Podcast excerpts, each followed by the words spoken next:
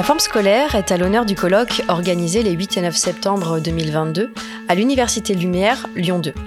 L'occasion pour cas d'école d'essayer de mieux comprendre ce qui recouvre la forme scolaire et comment se configure l'enseignement et les apprentissages en fonction des temps et des lieux éducatifs.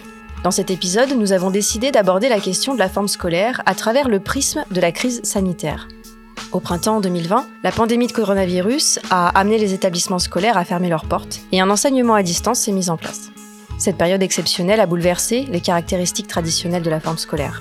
Que nous révèle l'étude de la continuité pédagogique mise en place lors de cette période inédite sur la forme scolaire ordinaire? Pour répondre à cette question, nous accueillons aujourd'hui sur le plateau de Cas d'école Héloïse et Émilie Saunier. Bonjour à toutes les deux. Bonjour. Bonjour. Alors Héloïse Durler, vous êtes professeure associée en sociologie, membre de la Haute École pédagogique du canton de Vaud en Suisse. Et Émilie Saunier, vous êtes maîtresse de conférences en sciences de l'éducation, membre du laboratoire Eliade à l'Université de Franche-Comté. Oui. Alors vous avez toutes les deux réalisé des travaux sur l'école pendant la période de confinement du printemps 2020, mais Émilie Saunier, vos études portaient sur les enseignants, tandis que les vôtres, Héloïse Durler, s'intéressaient au point de vue des familles. Alors, dans un premier temps, est-ce que vous pouvez nous présenter rapidement le cadre de vos enquêtes?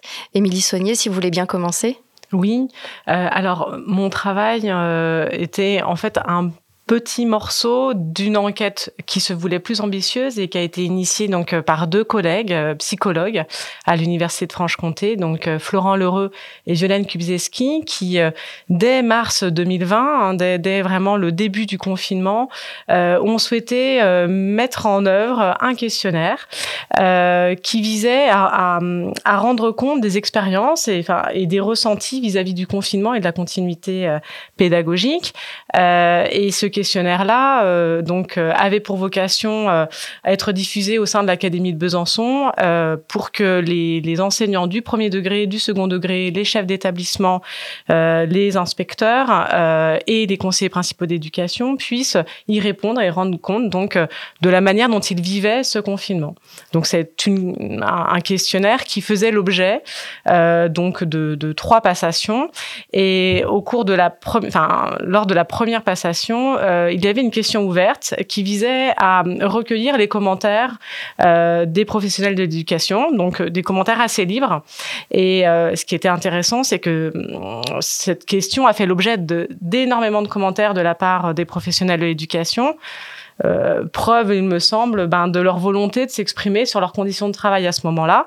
Et mes collègues psychologues ont souhaité que je puisse participer à l'exploitation de cette seule question ouverte euh, en tant que sociologue et donc en prenant appui sur, euh, sur les outils de la sociologie. Et vous, Héloïse Durler, vous étiez plutôt du point de vue des familles? Alors oui, tout à fait. avec mon collègue Xavier Conus de l'université de Fribourg, en Suisse toujours, euh, nous avons eu envie de nous intéresser à, l'expérience des, familles, des parents, euh, d'élèves durant cette période euh, voilà exceptionnelle. donc nous avons conçu un, questionnaire que nous avons adressé par différents biais, en passant par les, réseaux type Facebook, les associations, et on a recueilli comme ça les réponses de 1280 parents dans deux cantons suisses, le euh, canton de Fribourg et le canton de Vaud. Euh, et dans ce questionnaire, donc les parents se sont exprimés sur euh, donc leur vécu du, de l'école à distance, la manière dont ils suivaient ou plus ou moins le travail scolaire des enfants, les pratiques familiales plus généralement. Euh, voilà, euh, et euh, voilà, je m'arrête là, mais bon, il a, il, a été fait état de, de pas mal de, de tensions et, et évidemment sur cette période. y revenir plus en détail. Mm. Alors justement, pendant ce confinement, la rupture a été brutale. La fermeture des écoles en Suisse et en France s'est fait très rapidement. Donc les espaces, les collectifs, les temps d'apprentissage ordinaire, tout ça a disparu. Qu'est-ce qu'il est resté de la forme scolaire lors de la continuité pédagogique? Émilie Saunier? Oui, en effet, on, s'est trouvé là face à une situation euh, assez extraordinaire qui est justement, euh, quand on est chercheur, euh, intéressant parce qu'on a un cas finalement à partir duquel, enfin un cas quasiment expérimental. Qu'est-ce qui reste de la forme scolaire quand le temps et le lieu d'apprentissage qui caractérise la forme scolaire, donc un temps spécifique d'apprentissage, un lieu spécifique d'apprentissage, disparaissent, disparaissent.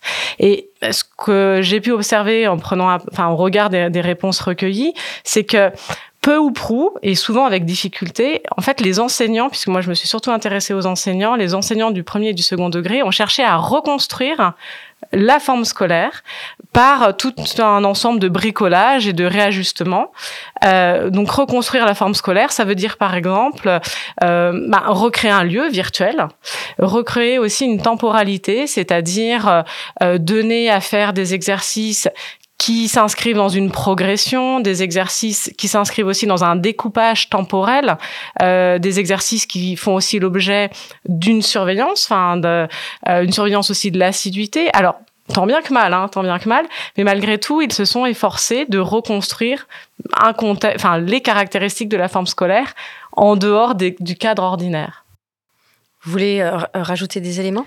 Alors pour euh, rebondir sur ce que vient de dire euh, Émilie à l'instant, alors effectivement, on, voit que ce qui est resté déjà, c'est le travail en fait. On a continué à travailler, les enseignants ont continué à, donner du travail scolaire à faire à la maison, et il était attendu explicitement qu'il y ait un suivi parental de ce, enfin en tout cas à l'école primaire, tout ce qu'on a pu voir, un, suivi de la part des, parents de ce travail. Donc là, on est dans les attentes. Euh, ça nous dit, enfin, ce, cette attente qui n'a pas été réellement questionnée, au fond, nous dit peut-être quelque chose de, ce qui est attendu en temps normal.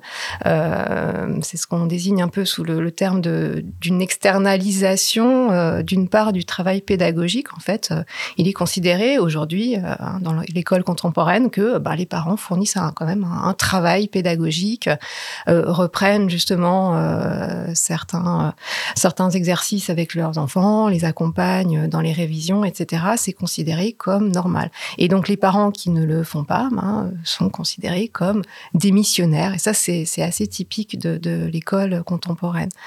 Euh, évidemment, ce qu'on a pu observer, nous, dans notre enquête, c'est que il y a eu aussi euh, d'énormes variétés euh, dans les pratiques enseignantes. Enfin, ce que nous ont rapporté les parents, c'est que ben, les situations étaient loin d'être similaires selon, euh, oui, selon les, les, les, familles, selon les enseignants. Cette variété nous a interrogés aussi. Euh, je crois que ça, voilà. Sur les règles, les normes de comportement euh, auxquelles les élèves euh, se soumettent lorsqu'ils sont à l'école, ça aussi, ça a été changé, bouleversé. Comment les parents ont joué ce rôle à votre avis, euh, Héloïse Durler, qu'est-ce qu'il en est ressorti? Alors, euh, il était attendu, euh, en tout cas de la part des parents, enfin, il y a eu un, peu un discours paradoxal, en tout cas en Suisse, de la part des, des autorités, où on disait, mais ce travail, finalement, ne doit pas faire l'objet d'un suivi très intensif de la part des parents. Ce que nous ont rapporté les parents, c'est les parents qui nous ont répondu, euh, c'est que quand même, il y avait énormément de, boulot à, fournir, euh, mais en même temps, il était attendu que l'enfant le, fasse de manière autonome. On en revient à ce grand terme d'autonomie, attente, euh, voilà, qui est là en temps normal, mais qui était là également en temps de, de crise Covid. Euh, et d'ailleurs, euh, dans d'autres enquêtes qui ont été faites en, Suisse, euh, les, enseignants répondaient en cas de, de, de difficultés perçues des, élèves. Bon, ben voilà, le problème, c'est qu'il manque d'autonomie. Donc, bon, ben, que faire? Il n'y a pas grand-chose à faire. C'est comme ça, un, peu un discours fataliste sur ces difficultés. Et en même temps, enfin, voilà, les, les enfants qui s'en sortaient le mieux étaient quand même ceux qui avaient cet encadrement, alors plus ou moins souple, plus ou moins sympathique euh, et, agréable de la part de parents qui étaient donc à la maison, hein, parce qu'il y avait quand même des parents qui étaient euh, obligés d'aller euh, travailler, dans les professions dites dites essentielles, enfin indispensables, je sais plus le, terme, ou bien des parents qui étaient, oui, à temps plein, en télétravail et qui devaient concilier quelque chose de complètement inconciliable. Donc ce suivi intensif quand même du travail scolaire et leur propre leur propre emploi à distance. Donc des contradictions énormes. Et j'y reviendrai peut-être, mais il y a aussi euh, une question de genre dans, tout ça. Euh, en fait, les mères étaient souvent à porter euh, la majeure partie de ce, suivi du travail scolaire pendant, le confinement. Même lorsqu'elles occupaient, lorsqu'elles avaient un taux d'activité élevé, égal à, celui de leur conjoint lorsqu'elles étaient en, en couple. Euh, euh, et ça, ben, ça questionne énormément. Euh, ça révèle aussi ce qui se passe en temps normal, mais là, ça se manifestait avec une tension, une tension accrue, quoi. Disons. ouais si, si, je peux me permettre justement, euh, finalement, cette question du genre, on la retrouve aussi du côté des enseignantes euh, qui n'ont pas vécu euh, le confinement de la même manière que leurs collègues masculins, dans la mesure où un très grand nombre d'entre elles nous ont dit être complètement débordées par le fait qu'elles avaient ce sentiment de, de, ben, de devoir tenir leur classe et en même temps de devoir faire classe à leurs propres enfants, tout en gérant les tâches ménagères etc. Et que donc finalement cette euh, division du travail euh, euh, au sein au sein d'une famille qui bon très classiquement renvoie encore à la persistance d'inégalités sexuées, bah, se retrouve bah, dans, dans l'enquête d'Héloïse Durler du côté des familles, puis dans, la mienne du côté ben, des enseignantes qui se retrouvent voilà en difficulté à ce niveau-là. Alors moi, j'aimerais revenir sur le manque d'autonomie, enfin en tout cas ce que les enseignants ou les familles ont fait remonter, enfin surtout le côté enseignant. Le travail était externalisé et les élèves en difficulté étaient ceux qui manquaient d'autonomie. Mais est-ce que ça suggère que dans la forme ordinaire de l'école, lorsque voilà la forme scolaire n'est pas bousculée, euh, que les élèves ont le suivi nécessaire pour leur permettre d'être autonomes finalement? Héloïse Durler. Euh, Oui, alors, euh, au fond, cette question renvoie euh, à, la définition de l'autonomie scolaire. Qu'est-ce qu'un élève autonome? Disons dans la représentation commune un petit peu comme ça des, enseignants de ce que j'ai pu voir à travers d'autres enquêtes aussi on en fait souvent une caractéristique personnelle. Enfin on, on psychologise un petit peu cette, cette idée d'autonomie. On en fait voilà quelque chose d'intrinsèque à l'individu Or, euh, plus prosaïquement, enfin en tout cas, ce qu'on peut euh, euh, amener comme définition, c'est au fond un élève autonome, c'est un élève qui est capable, donc qui a les savoirs, qui a les prérequis, qui a les, on peut mettre le terme qu'on veut, hein, les savoir-faire, les compétences, les habitudes aussi, les dispositions, à, euh, enfin, à même, euh, enfin, qui lui permettent de travailler seul, de réaliser seul le travail qui lui est demandé à l'école. Euh, moi, j'irai encore un petit peu plus loin, dans le sens où c'est un élève qui aussi manifeste un intérêt, un goût, un plaisir aussi face à ses activités scolaires, hein, ce que j'ai appelé l'engagement, enfin, aussi un esprit d'initiative. Donc, on va un petit peu plus loin. Mais au fond, c'est voilà, c'est pas autre chose et c'est pas en tout cas une caractéristique naturelle euh, ou quelque chose qui tomberait euh, comme ça du, du ciel. Donc si on revient à cette définition-là, oui, on peut se poser la question de la construction de, de, de cette autonomie, mais en fait c'est la, la, transmission de, des connaissances, des savoir-faire euh, qui sont nécessaires au travail scolaire. Émilie Sony, vous avez envie de compléter? Un élève autonome, c'est vrai que c'est le modèle valorisé actuellement. C'est le bon élève, c'est celui qui est capable de, de mettre en œuvre euh, euh, ce qu'on attend de lui en tant qu'élève sans qu'on soit obligé de le lui rappeler en termes de, de, démarche cognitive, en termes aussi euh, de posture corporelle. C'est celui à qui on n'est pas obligé de rappeler de ben, mettre son sac euh, à côté de lui, d'enlever sa casquette, de sortir son stylo, etc. C'est ça l'élève autonome.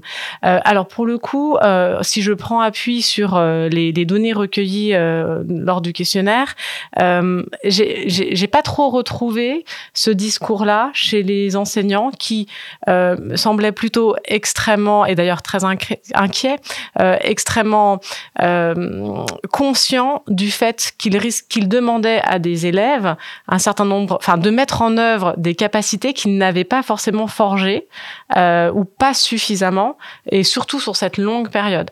Donc on les sentait extrêmement inquiets de ça, et eux-mêmes disaient, j'ai l'impression de en, mettant en place cette continuité pédagogique, euh, de contribuer aussi à construire des inégalités euh, scolaires, ce qui est extrêmement compliqué euh, euh, du point de vue identitaire pour un, pour un enseignant. Euh, en revanche, ce que j'ai identifié, c'est que les enseignants s'étonnaient du déficit de maîtrise technique, enfin du maîtrise des de, de, maîtrise des outils techniques et numériques, alors qu'ils considéraient qu'en fait les, les, les, élèves savaient utiliser un ordinateur. et possédaient et voilà, ou en possédaient. Euh, ils se sont rendus compte qu'en fait, il y avait aussi euh, une part très chronophage de leur temps d'accompagnement qui était dédiée à, à l'explicitation euh, ben, d'un certain nombre d'implicites techniques. voilà. Euh, j'aimerais revenir du point de vue des familles. Euh, Héloïse Durler, en France, depuis 2005, euh, l'école inclusive permet la scolarisation de nombreux élèves à besoins éducatifs particuliers ou en situation de handicap. Comment l'inclusion a-t-elle été prise en compte en Suisse pendant la continuité pédagogique? Alors oui, en Suisse, on est aussi euh, ben, dans ce mouvement de transformation des, des, systèmes vers une école, enfin on appelle ça une école à visée inclusive. On est très très prudent. Hein. on n'est pas encore à l'école inclusive, euh, même dans les même dans les textes. Euh, mais effectivement, l'école s'ouvre, euh, euh, voilà, à des, des, nouvelles populations d'élèves en situation de, de, handicap. Alors ce qui s'est passé pendant le confinement et ce que nous ont rapporté encore une fois les, les parents. Euh, c'est que ces élèves ont en temps normal euh, des accompagnements spécifiques, que ce soit euh, voilà thérapeutiques ou en orthophonie, en toutes sortes de, de oui de, soutien, de mesures d'aide. On appelle ça des mesures d'aide. Euh, alors, on aurait pu penser qu'effectivement, étant donné qu'on met l'accent aujourd'hui sur euh, l'accueil de cette diversité, enfin de, ces, nouveaux publics, euh, un, un, une attention particulière soit mise sur le maintien de ces dispositifs même à distance euh, pendant le confinement. Or, ce que nous ont dit les parents, c'est que dans la plupart des cas, euh, ces mesures ont été euh, totalement ou partiellement supprimées laissant donc les, parents voilà vraiment en première ligne dans, la prise en charge euh, et dans l'accompagnement du travail de, leurs élèves, de leurs euh, enfants, euh, y compris lorsqu'ils avaient euh, des difficultés parfois même importantes hein, liées à un handicap. Euh, voilà, ça pose quand même des questions et, tout ça, passe, enfin ces, mesures d'aide sont passées à la trappe sans que ça fasse vraiment débat ou que ce soit un motif de scandale. Il y a personne, voilà, il n'y a pas eu des articles de journaux ou autres. Euh, euh, tout ça s'est fait dans un certain silence, euh, laissant donc les, les, parents face à tout ça. Euh, donc ça, ça dit peut-être quelque chose de cette école à visée inclusive, où bon, finalement, une bonne charge de certaines contradictions hein, de, de, cette, de, ces transformations pèse encore sur les familles et les mères, en particulier. Ce sera le mot de la fin. Émilie Saunier et Loïs Durler, euh, merci d'avoir pris le temps de répondre à nos questions. Vous pouvez retrouver toutes les informations sur le colloque, la forme scolaire d'aujourd'hui, des 8 et 9 septembre 2022 à l'Université Lyon 2 sur le site de Cadécole, à l'adresse suivante ife.ens-lyon.fr slash cadécole avec deux K. Nous vous invitons également à écouter les interventions des autres invités avec lesquels nous avons eu la chance de nous entretenir. À l'animation et à la production Florence Sauvebois et à la réalisation Sébastien Boudin. À bientôt sur Cadécole.